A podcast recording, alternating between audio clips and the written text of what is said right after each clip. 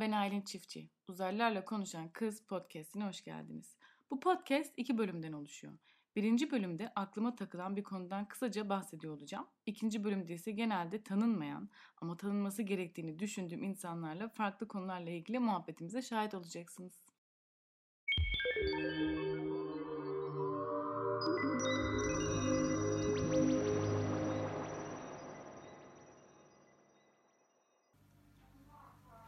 Bugün Sezer'le anlaştık. Dedim ki altı buçukta geleceğim.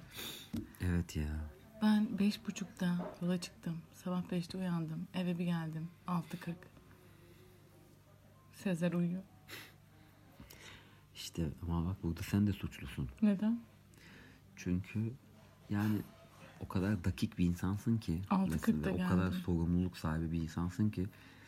Ben diyorum ki Aylin bir şekilde gelir, uyandırır ve gideriz yani biz. Çünkü hani güven var sana. Keşke Özlem gibi olsam.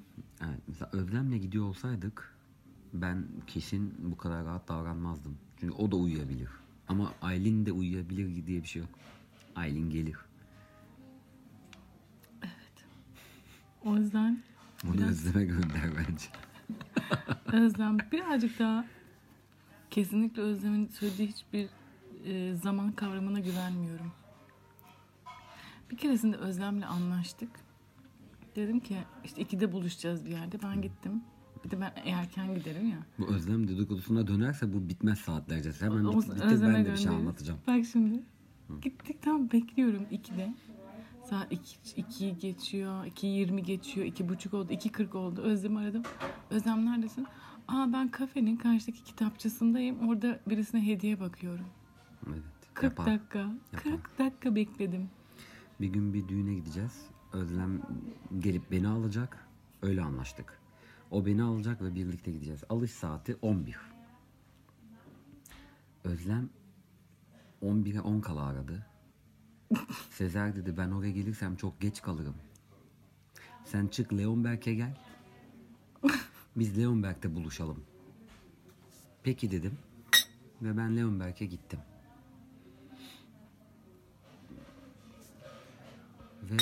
Gittiğimde Özlem dedi ki bana senin yüzünden geç kaldık. ben çünkü 10 dakikadır buradayım ve sen halen gelmedin. Sen geç kaldın dedi. Özlem'le ilgili. Özlem'e cevap hakkı doğdu şimdi. Özlem ve cevap hakkı yok ya. Özlem'le bir şey daha bir düşüneyim bir saniye. Aslında çok hikayem var Özlem'in gecikmesiyle ilgili. Mesela yani bence Özlem'in zaman kavramı yok. Mesela ben onda kaldığımda bir gün çekime gideceğiz ve onun çekimi. Ben sadece yardım ediyorum. Ben hazırım. Ondan sonra ve mesela gidiyor diyor ki kahvaltı hazırlayayım diyor. Ve kahvaltı edecek zamanımız yok ama hazırlıyor kahvaltıyı. Hazırlıyor yani. Ondan sonra oturuyor masaya ve saate bakıyor diyor ki okey kahvaltı edecek vaktimiz yok hemen gidelim. Hazırlandık. Arabaya gittik. Ondan sonra ve şeyi yok yani. Yani atıyorum yarım saat önceden gidersin ya o da yok. Trafiğe takıldık. Geciktik. Bence bunu bilinçaltı ile ilgili araştırma bir sorunu var. Yani bu sadece özlem değil. Bu geç kalanların bir sorunu var. Sürekli geç. Erken gittiğinde bir şekilde kendini kandırılmış mı hissediyor? Zamanı çalınmış mı hissediyor acaba? Erken gitmeme korkusundan dolayı bence geç kalıyor. Ama beklettiği zaman başkasının zamanını çalmıyor mu? İşte bekleti demek ki beklemektense bekletmeyi daha Bence Özlem'in zaman zaman kavramı diye bir şey yok ya mesela. İşte deprem olduğunda konuştuk ya. hmm, Bir üç saniye sana çok uzun gelir. Özlem bence öyle bir boyutta yaşıyor. Özlem başka bir boyutta yaşıyor. Belki de şöyle bir şey olabilir. Geç kalma üzerine bir korkusu var. Ah geç kalabilirim çünkü ben hep geç kalıyorum. Sonra saate bakıyor. Aa daha geç kalmamışım diyor ve rahatlıyor. O yüzden de geç kalıyor. Ya da şöyle diyor. Zaten geç kaldım. Bari tam geç kalayım. Yani bir insan ne kadar geç kalabilirse o kadar geç kalıyor çünkü. Ya da o kadar çok geç kalma şeyi var ki az geç kaldığında geç kalmamış sayıyor. yani geç kalma sınırları şeyleri çok geniş. Mesela ben Özlem'le buluşacağım zaman artık öğrendim. Önceden hep o saatte gidiyordum. Bir 10 dakika erken gidiyordum. Ama o 40 dakika kitapçıda arkadaşına hediye bakıyormuş ya. O günden sonra dedim ki tamam bundan sonra söylediği saatten bir saat sonra gideceksin. Yani sen de geç kaldığın zaman çünkü o geç kalıyor ya. Senin geç kaldığını anlamıyor. İşte ben ona 3'te geleceğim. 4'te gidiyorum. Geç kalmışım gibi davranmıyor bana. Ama bence sen Özlem'le herhangi bir buluşmana kesinlikle geç kalamazsın. Yani geç kalmaya çalışsan da kalamazsın. Çünkü Özlem daha çok geç. Tabii o- onun kadar geç kal- kalamayacağın için bir şekilde o seni arayacak geç kaldım diyecek. Veya sen onu arayacaksın geç kalıyorum. Ha iyi iyi geç kalman iyi çünkü zaten ben de geç kalacağım diyecek falan. Bence artık geç kaldığını söylemiyor bile. Artık onun bir felsefesi. Geç kalmak. Artık biliniyor yani. Sen bilmiyor musun? Bekletilmekten nefret ediyor musun peki sen? 10 dakikayı geçtikten sonra bir açıklama Bugün bekliyorum. mesela benden gıcık kaptın mı? Yo. Sabah ondan 10 geç- dakikayı geçti biraz. Evet ama uyanmıştın yani boş Hmm. boş beklemedim sonuçta. Neyse. Hesabı istedik mi? Hesabı isteyelim.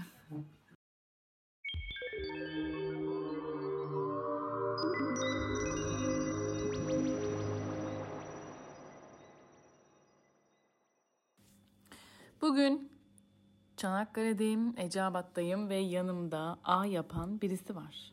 A yapıyor yani. Ne A'sı yapıyor? Barbunya balığı ağası. Barbunya balığı A'sı. Evet. Her balığın ayrı bir A'sı mı var? Ağısı değil, ağ, ağ. Ağ. Ağ. Her balığın ayrı ağı var. Mantıklı çünkü boyutlara göre A görüyorsun. Evet. Şöyle keşke bir ağla her balığı tutabilsek ama dediğin gibi boyutlar, su derinliği, su koşulları her balığı tutmak için ayrı ağ yapmamızı gerektiriyor. E seni e, ufaktan bir tanısak mı? Önce ben direkt şey olarak başlayayım. Yanımda A yapan biri var aslında. A yapan bir balıkçı var. Kimdir nedir ne yapıyor bu insan? Kamil Demirel ben. Çanakkale'liyim. Balıkçılık ve dalgıçlık yapıyorum. Aylin'le uzun yıllardan beri tanışmışlığımız var. Kaç yıldır var? Kaç yıl? Kaç yıl? Kaç yıl? Sen, sen, söyle. 18. Tanış yani reşit olmuşuz artık. Aynen. Yani o gün doğan çocuk bugün 18 yaşına gelmiş. Vallahi. Vallahi. Kim bilir kim doğdu. Gitti. Tanıştığımız gün. Gitti ömrün yarısı be. Nasıl gitti ya? Ey gidi günleri. 18 yaşında, 35 yaşındayız. Yani 70 yaşında farz etsek. Gitti ömrün yarısı. Kaç yıldır bu işi yapıyorsun? 20 yıldır. Yani tanıştığımızda profesyonel balıkçılık yapmıyordun şimdi yani bunu Ama dalgıçlık yapıyordum. Ya tamam da nasıl nasıl bulaştın bu işlere o zaman? Önce amatör olarak keyfi, hobi amaçlı başladım. Sonra bu denizin büyüsü dedikleri şey içine çekti beni. Bu işler öyle kolay değil. Kendi işini kurmak o kadar kolay değil. Kendimden biliyorum yani. Değil kesinlikle. Deniz olayı böyle tahtada, dershanede işte yazılı, sözsel anlatımlı öğrenilecek bir şey kesinlikle değil. Hani tamamıyla o yaşanmışlık gerekiyor. Peki yani o zaman dediğin gibi bunu yani kalkıp sana kimse işte hadi dalgıçlık bir şekilde ama o da yine yani tamamen deneyim gerekiyor. Yani yılların deneyim. Yani kimse sana şu balığı şöyle şöyle tutacaksın diye bir kitap veremez. Yani verse de hiçbir işe yaramaz. Gibi. Öyle sen nasıl öğrendin grafikerliği, fotoğrafçılığı? Yani fotoğrafçılığı çekerek deneyim öyle deneyimledim de grafikerlik biraz şey- oturup oturup Ne yapılır. diyorlar şey alaylı mı, okullu mu ne öyle muhabbet var ya biz alaylıyız galiba. Dur şimdi alaylı var bir de bir şey daha var. Bir şey daha var evet işte. Ama alaylının kelime anlamını biliyorum. Biz alaylıyız. Biz ben alaylı değilim. Sen değilsin. Sen alaylısın. Ben alaylıyım. Ee, peki denizde yani ne zaman peki kendi teknen oldu? Yani hangi, ne zaman kendi tekne aşamasına geldin? 10 yıl önce ilk teknemi aldım. Bir buçuk yıl bir mücadele ettim onunla. O daha ufak böyle daha şey hani daha açık denizlere gitmeye elverişli bir tekne değildi. Orada takım olarak, ekipman olarak yetersiz kaldım. Yani yetersiz kaldım derken teknenin ufaklığından dolayı mı yetersiz kaldın? Hem tekne ufaklığından hem işte Türk BC, regülatör, dalış ekipmanı ve A ekipmanı olarak. Bu dışarıdan görüldüğü mesela sorsalar balıkçı böyle şey değil ama çok ciddi cirolu işlerle çok ciddi maliyetlerle şey dönüyor bu işler. İşte hamsinin kilosu 25 lira yok sinleri 150 TL filan gibi değil. Çok maliyetler çok yüksek. Başarabilmek, sürdürebilmek zor iş yani. Maliyetin o kadar yüksek olduğunu düşünmemiştim.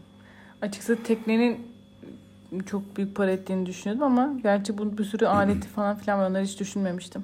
Ya tekne bütünüyle teknenin üstünde olması gereken ekipmanın yarı fiyatında belki çeyreği fiyatında filan. Şu anki tekneni anlatır mısın biraz? Şu anki teknem bizim yani balıkçı tabiriyle tam böyle ev ekmeği.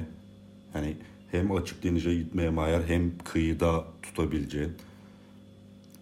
Yani 10 numara 5 yıldız bir tekne. O gemicilik yaptığım yıllarda gemicilik ne demek? Başkasının yanında çalıştığın döneme gemicilik yaptım diyorsun. Gemicilik yaptığım yıllarda çalıştığım kayıkların işte bu kayığın burası gibi olması lazım. Bu kayığın kıç üstü gibi olması lazım. Bu kayığın Kıç üstü ne ya? kıç üstü işte A ve ekipmanın konduğu yer. Denizde böyle biraz tuhaf terimler vardır. Kıç üst, baş baba. Başbaba. Başbaba ne? Kıç üstünü anlıyorum hani. Baş arka, arka taraf. Ha, baş babalar kayığı iskeleye bağladığın yer. Yani kayığın şeyi star stop olayı. Hmm, başka nasıl terimler var? Daha çok böyle bir uç terimler var. Hani şey, Şey biraz balıkçı dilinden bahsetsene. Siz kendi aranızda değişik bir dil kullanıyorsunuz. Yani değişik bir dil derken anlaşılmayacak şekilde değil de böyle Aynen. bir terimler o var. şey sizde de vardır mesela senin fotoğrafçılıkta yok mu öyle normalde iki fotoğrafçı konuştuğunuzda yandaki birinin anlayamayacağı terimler vardır. Evet var. İşte ama kadraj madraj gibi. ama o yani yine de şey e, sözlükte orada burada bulunan şeyler. Ama sizinkisi birazcık böyle Bizim biraz Rum temelli galiba kelimelerin çoğu. Ama şöyle gerçekten hani Türk Türk'le konuşurken bizim ne anlatmak istediğimizi anlamaz. Baya işte fanyası, kalıbı, yakası böyle çok şeyler var. Hani yaka bir Peki şey. yok ben şey merak ediyorum. Yani onlar yani yine tekneyle alakalı da o yani bir şekilde yine böyle bir şunu merak ediyorum söyleyemedim de işte işte balık tuttuğunuzda birbirinize söylediğiniz laflar var mı ya da işte balık tutamadığında ya da tumbalamak var mesela. Heh, bunları soruyorum. Papli olmak var. Ne var? Papli. Papli Yani papli A'da göz kalmadı. Papli.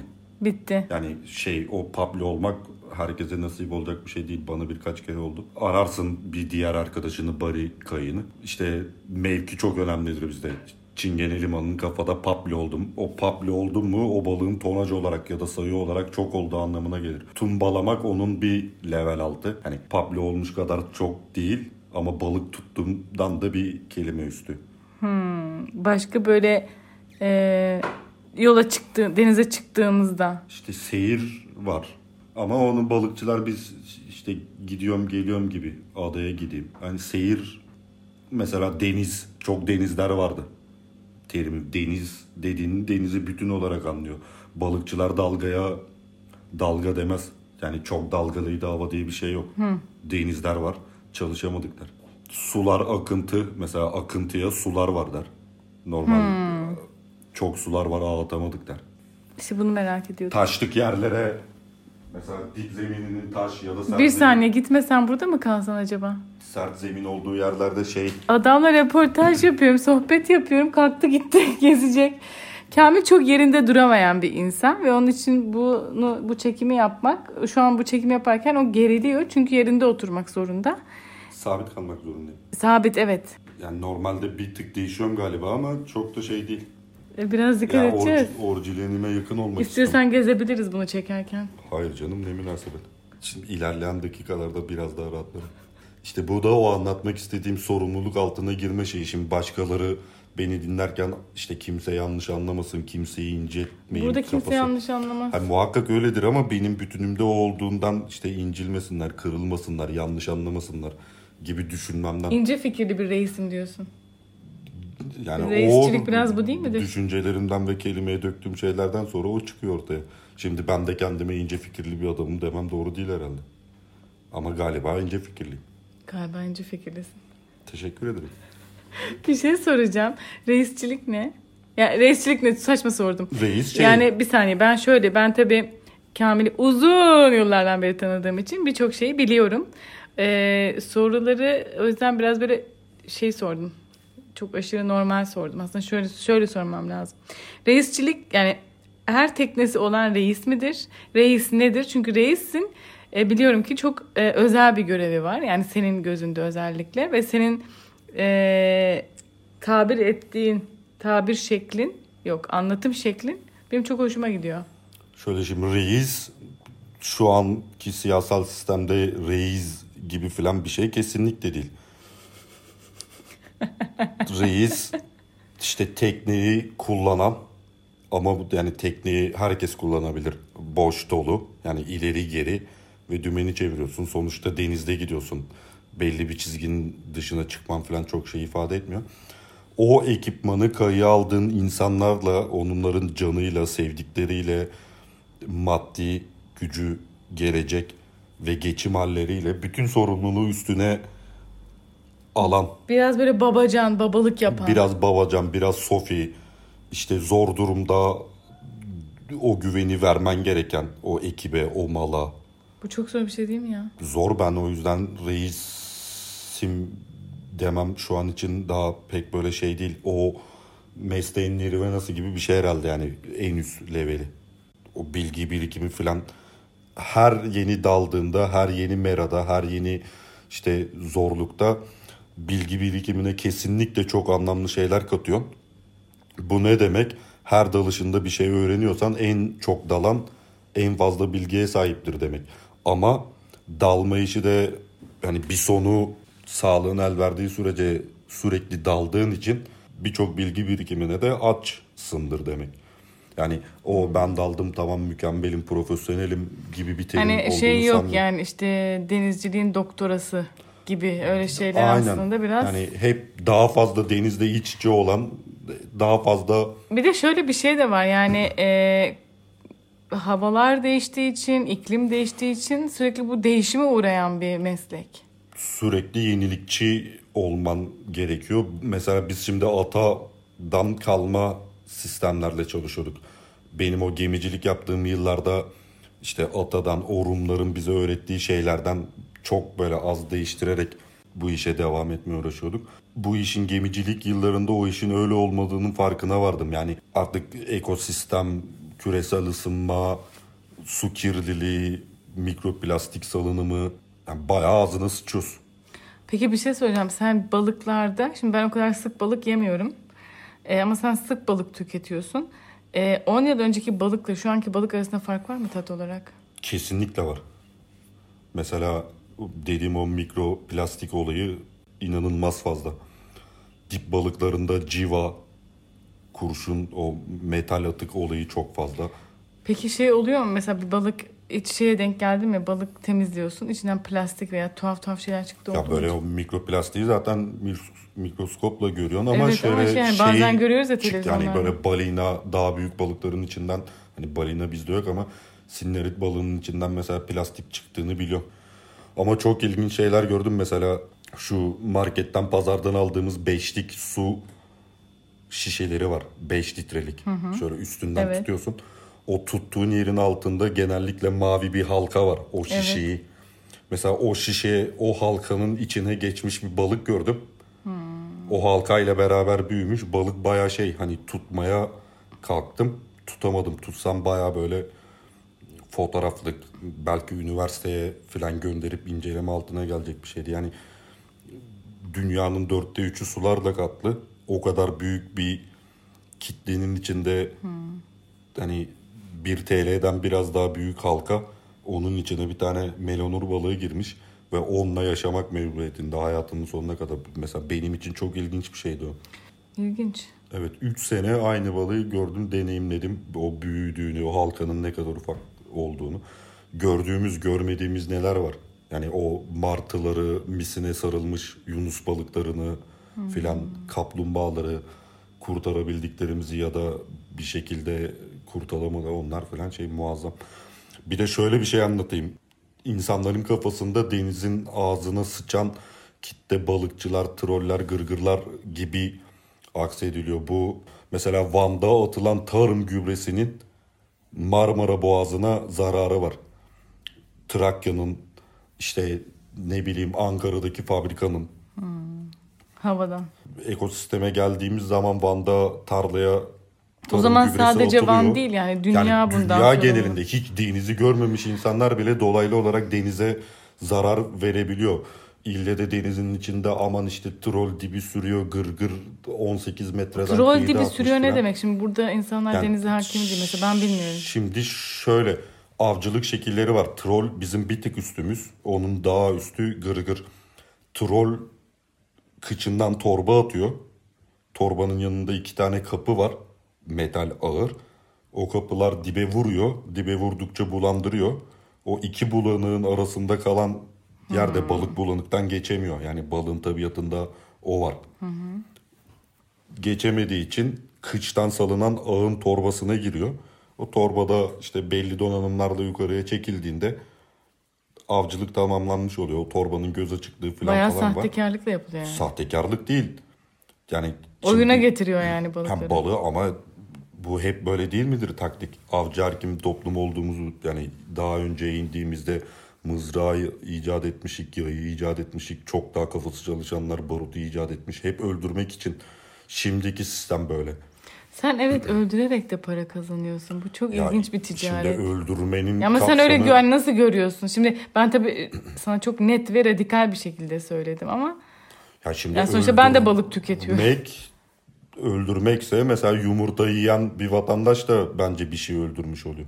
Hiç vejetaryenler saldırdı mı sana? Hayır canım vejetaryenler niye saldırsın? Yani insan öldürmekle mükellef ki aynı zamanda. Öldürmek deyince yani öldürmek eğer bir canlının hayatına son vermekse maydanozu topraktan koparttığı zaman da onun hayatına son veriyorsun. Bu illa da mesela şu anki hayvansever olayında şimdi bana hayvanseverler inanılmaz böyle tepki gösterebilir. Hatta sana linç finç yapabilir. Ben hayvanseverliğin kötü bir şey olduğunu kesinlikle düşünmüyorum.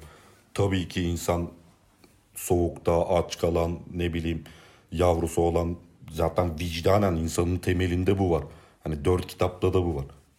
Ama onu çok geniş olarak düşündüğümüz zaman bir de bunun tabii refah seviyesi yüksek toplumlar bizim mesela peyzajımız, eğitim sistemimiz, adalet sistemimiz mükemmel olur. Ondan sonra işte diğer canlılara bu karıncaya kadar iner. Ama o zaman mesela Filipinliler köpeği yiyor. Biz de onların hayvanseverlik durumuna saygısızlık etme durumunda gibi değil miyiz? Mesela bu ülkede günde binlerce tavuk öldürülüyor, binlerce kuzu. Hatta camlarına yazıyorlar yani süt kuzusu, süt oğla. Binlerce onlar öldürülüyor, binlerce inek Özür öldürülüyor. dilerim. Hayır kimse şey demiyor. Hayır Yok, onlar hayır. hayvan Yani kapsamının dışına ben şunu- bütün hepimiz sade kedi köpek üstüne toplanmışız. Ben ineği de seviyorum abi. Buzak mesela bana çoğu köpekten daha sevimli gelir. O buzağı öldürmeyelim lütfen. O oğlak zıplasın. O kuzu bembeyaz kalsın annesini emsin. Yani cinayet işliyormuş öldürmek gibi Hayır. anlamına geliyorsa hayır. Ben Evet yani ben öldürmüyorum. şeyi merak ettim. Senin psikolojini yani çünkü Ya benim psikolojim tabii şöyle bir ki... şey de var yani şöyle bir gerçek var. O balıkları ağla tut a ağla koy ay ağla a yol ile. a ile Evet. tuttuğun zaman o balıklar çırpınıyor orada sonuçta. Hani burada bir yerden sonra duygunu hani o şeyi kaybetmiş oluyorsun herhalde. Bunda biraz böyle şey Hani ben sana şey demek demiyorum yani sen bir yani yaptığın şey yani şöyle bence çok güzel bir meslek ama işin bu tarafı da var. ya vicdan olayı mesela seçme hakkımız olmadığından sudaki balığı bazen işte havyarda havyar dediğimiz balığın üreme şekli havyarlı balıklar çıkıyor filan böyle gerçekten şey yapıyoruz yani kötü oluyor ya da barbunyaya attığımız ağda işte sinnerit mercan daha böyle 10 kilo 20 kiloluk balıkların yavruları çıkıyor. Sistemi durduruyoruz. Kovalarda onları yaşatmaya uğraşıyoruz. Denize attığımızda işte martı kapmasın filan böyle ciddi. Çünkü denizci ya da balıkçı olarak e, o sisteme de dikkat etmen gerekiyor. Kesinlikle çünkü o sen lazım. çünkü e, yani deniz sonuçta üremeye devam etmesi gerekiyor ki senin işin de devam etsin. Evet bir de balık böyle diğer canlılar gibi 5 tane 8 tane 10 tane üreyen bir şey değil. Tam böyle yanlış bilgi vermeyeyim ama belki 1000 tane belki 100 bin tane yani tek balığın üreme şekli havyar sayısı o da inanılmaz fazla. Yani bir balığı tutup onun günlük değeri 80 TL 100 TL kazanacağım derken onun karnında Geleceğini 100 bin bitirmemek tane gerekiyor. balığı yok ediyorsun aslında. Gelecek nesile sürdürülebilirliği için önemli. Herkes benim gibi yapıyor mudur bilmiyorum. Öldürmeye uğraştığımız balığın yanında yaşayıp tekrar geriye atmak için uğraştığımız zaman hani öldürme endeksiyle kıyasladığın zaman eşittir. Öldürüyoruz Sen- ama yaşatmak için de çok mücadele veriyoruz. Evet çünkü onu da yapmak çünkü yine geleceğini düşünmen için. Yani denizi Hem düşünmen için denizi yaşatman hem lazım. Yani madem ki insanız dünya üstündeki bütün canlılardan üstün kırılan bu beyin özelliği, düşünme özelliği bize verilmiş. Bunu o işin gelecek ticari amaçlı ben düşünmüyorum. E sonra tabii ki yeğenimiz var. Belki yarın öbür gün çocuğumuz olacağız. Onlar da böyle nimetlerden faydalansın. Bir mücadelemiz var. Ben em, yani onu, onu- ben bunu kastetmem. Denizi yaşatmaktan kastım oydu. Hani hem kendi ticari şeyin dönmesi lazım hem de denizi yaşatman lazım. Hani aslında balıkçılar buna da dikkat etmesi lazım ama bu zamanda dikkat Aynen. edilmiyor ve o yüzden yasalar Ya- çıktı. ediliyor. Şu an Türkiye'de 8000 kilometre kıyı şeridi var. Hani Karadeniz'den tutalım Ege'yi, Marmara'nın çift yakasını ve Akdeniz'i görelim. Yani tam böyle şey 8000 kilometre. 86 milyon insan var. Bu insanların 500 bininin kamışla yani spin kıyı avcılığı kamışla avlandığını düşünelim. Bugün Türkiye'de 500 bin tane balık tutuldu. Ve bu insanlar günde birer tane balık tutsun. Bugün o hobici denilen tayfanın Türkiye deniz sularından çıkarttığı balık sayısı birer tane hesapladığımızda 500 bin tane. 365 güne vurduğumuz zaman trolle gırgırın bu şekil avcılık yapması hemen diskalifiye oluyor. Ama burada baza alınan ne? Birimiz dönemsel olarak ton çıkartırken diğer sat çoğunluğu fazla kitle birer tane alıyor. Yani az olanı da göz görmüyor. O yüzden gönül katlanıyor ama iş matematiğe girdiğinde ki matematik her şeyin içinde, her şeyin tabanı.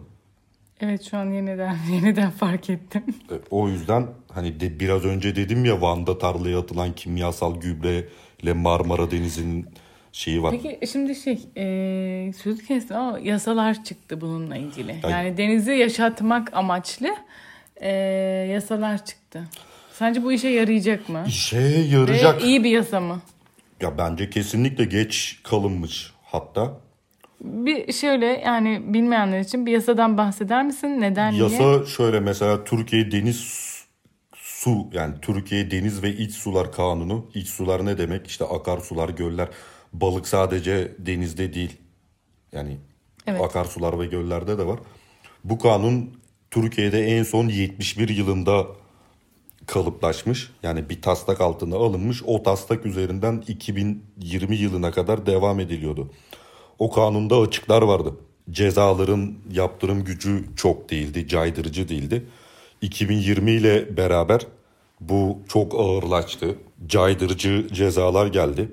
Metreler derinleşti, balık tutma zamanları işte Şimdi ekosistemle beraber eskiden Eylül'de havyar dönemine giren balık şimdi Mayıs'ta girmeye başladı. Nasıl mesela kaplumbağanın evrim döneminde denizde yaşıyordu. Ön ayakları çıktı, kuyruğu çıktı, arka ayakları çıktı. Şimdi amfibi hem kara hem deniz. Deniz sistemi de böyle. İnsanlar bunu işte öğrendi, konuşuldu, edildi. Kanun kesinlikle iç sular ve denizlerdeki popülariteyi arttırılabilecek hem de çok kısa yani 2-3 yıl içinde 5 yıl içinde geri dönüşümü büyük olabilecek şey. Kolluk kuvvetlerinin iyi çalışıp denetim mekanizmasını kesinlikle iyi giderse bu deniz Denizlere kamera falan yerleştirmişler ya yani. çok şey var takip cihazları onlar bunlar. Bir de tabii ki bu ne olursa olsun ahlak. Ben bu ahlak kelimesine çok takıntılıyım. Ahlak Beş harfli ama bence anahtar bir kelime. Yani her birey ahlaklı olduğu zaman o çoluğunu, çocuğunu, sürdürülebilir denizi, o yediği kofananın, lüferin, ızgara, kınınç şişin, çocuğunun da tatmasını yani bu da ahlakla alakalı bir şey. Önce insanlar ahlaklı olacak. Ondan sonra kurallar, kurallar denetilecek ve deniz şey olacak. Ama bu iş 86 milyona alakadar eden bir iş. Sade o siz balıkçısınız dalıyorsunuz falan değil. Duydun mu Türkiye? Duy bunları. Ben de ne kadar nasıl dolmuşum var ya. Evet çok dolmuşsun. Kustum ve hiçbir şey değil. Ama haklısın zaten duyarlı olmak yani ahlak bu yüzden önemli. Genel olarak duyarlı olmak gerekiyor. Sadece doğaya değil, insana, e, sisteme vesaire. Ama bu günümüzde biraz e, anlamını kaybetmiş bir kelime. Ya evet şimdi 2020 yeni dünya düzeni küresel ekonomik krizler olma ihtimali yüksek şeyler bir şeyleri fazla bilip araştırmak yetinmemek öğrenme dürtüsünün sürekli seni böyle bir arayış içerisine sokması kız istese kız vermezler belki balıkçıyız. Şimdi bunu neden böyle söylüyorum? Bizden önceki nesil balıkçının kelime anlamını gelecek nesile yanlış aksettirmiş. Neden yanlış aksettirmiş? Balığın bol olduğu dönemde 365 günün hepsinde çalışmak varken 60 gün çalışmışlar. İşte kayıklarda içki içmişler, şarap içmişler filan. Ama balıkçılık ruhunda da var biraz yani. Bunu Ya da balık lütfen Var var var. sanki kendisi yani lütfen burada Kamil Demirel'den bahsediyoruz.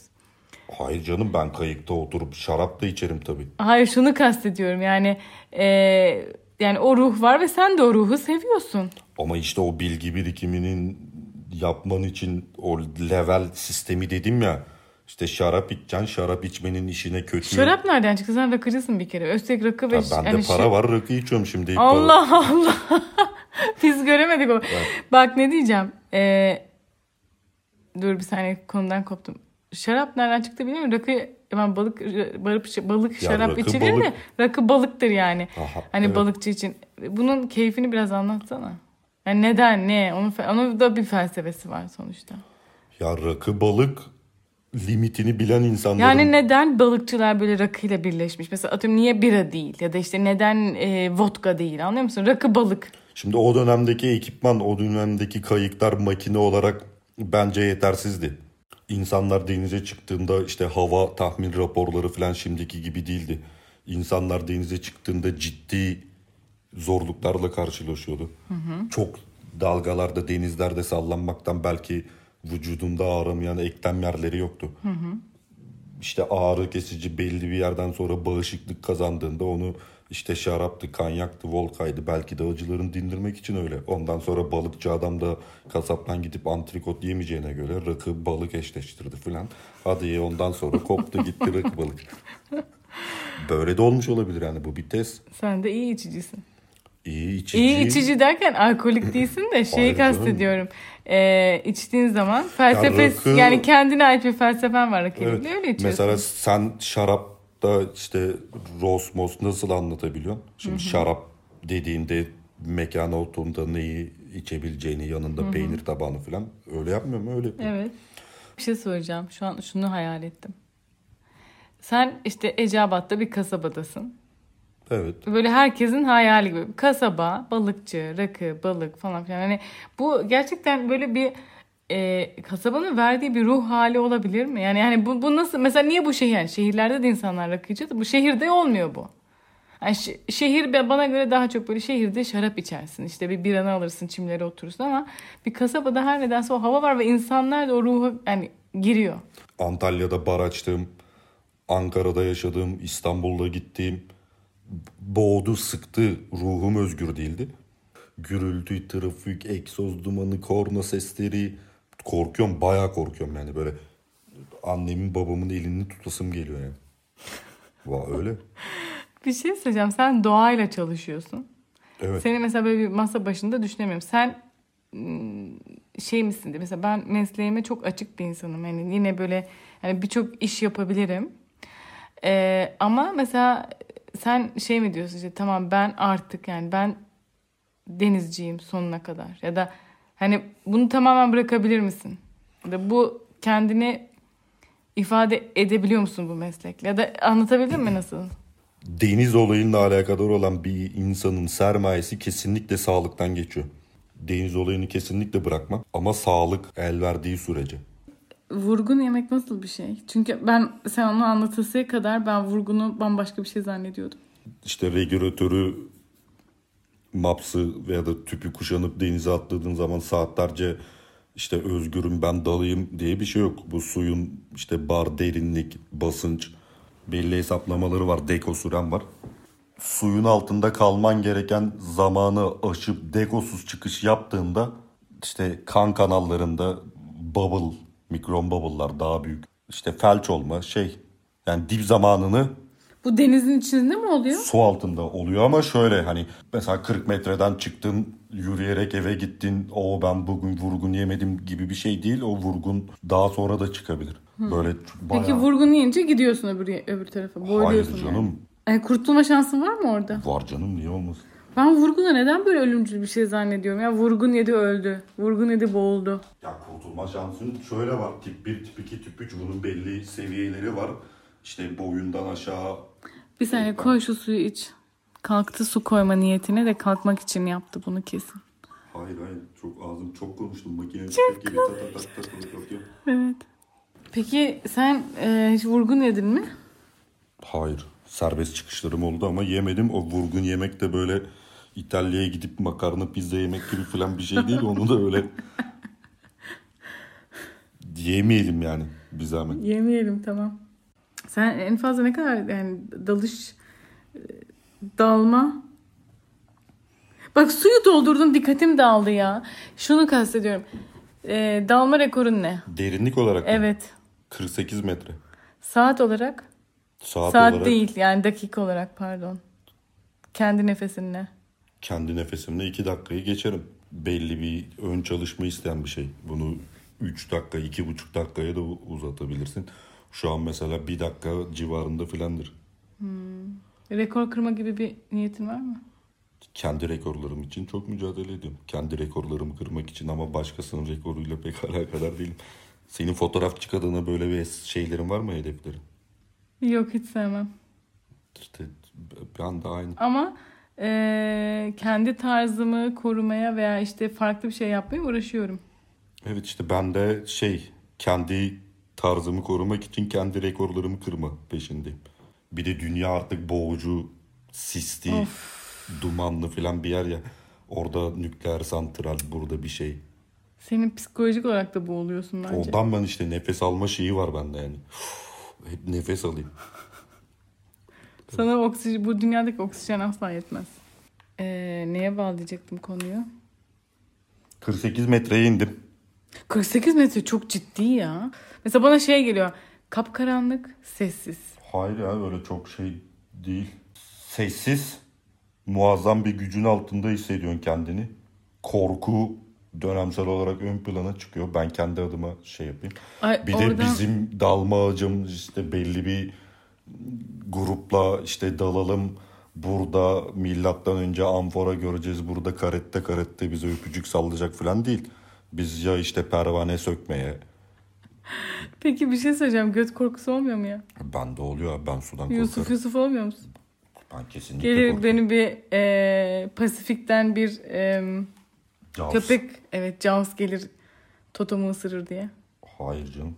Ya köpek balığından korkmuyorum çünkü bizim sularımızda köpek balığının sardırgan cinsi yok. Ama belli dönem işte üstümüzde taşıdığımız balık balık cartçurt ihtimaline balığa saldırıp seninle temas etme olayı yüksek. Yani havasız kalmaktan korkarım. Mesleki başarıya odaklısın. 48 metrede deniz kızı var mıdır? Deniz kızı var mıdır? Vallahi çok hep arayıştayız. Ya Denk gelmedi yani. çok mu arıyorsun? Niye deniz kızı vardı deniz adamı yok? Var Poseidon mesela güçlü kuvvetli bak fotoğrafların hepsi. Ha, varmış doğru. Yani denizin tanrısı erkek Poseidon. Deniz kızı ne öyle 90-60-90 Evet. sarışın mavi gözlü taşların Nereden biliyorsun yatıyor. ki sarışın mavi göz E, Hep deniz kızları öyle aksedilmez mi?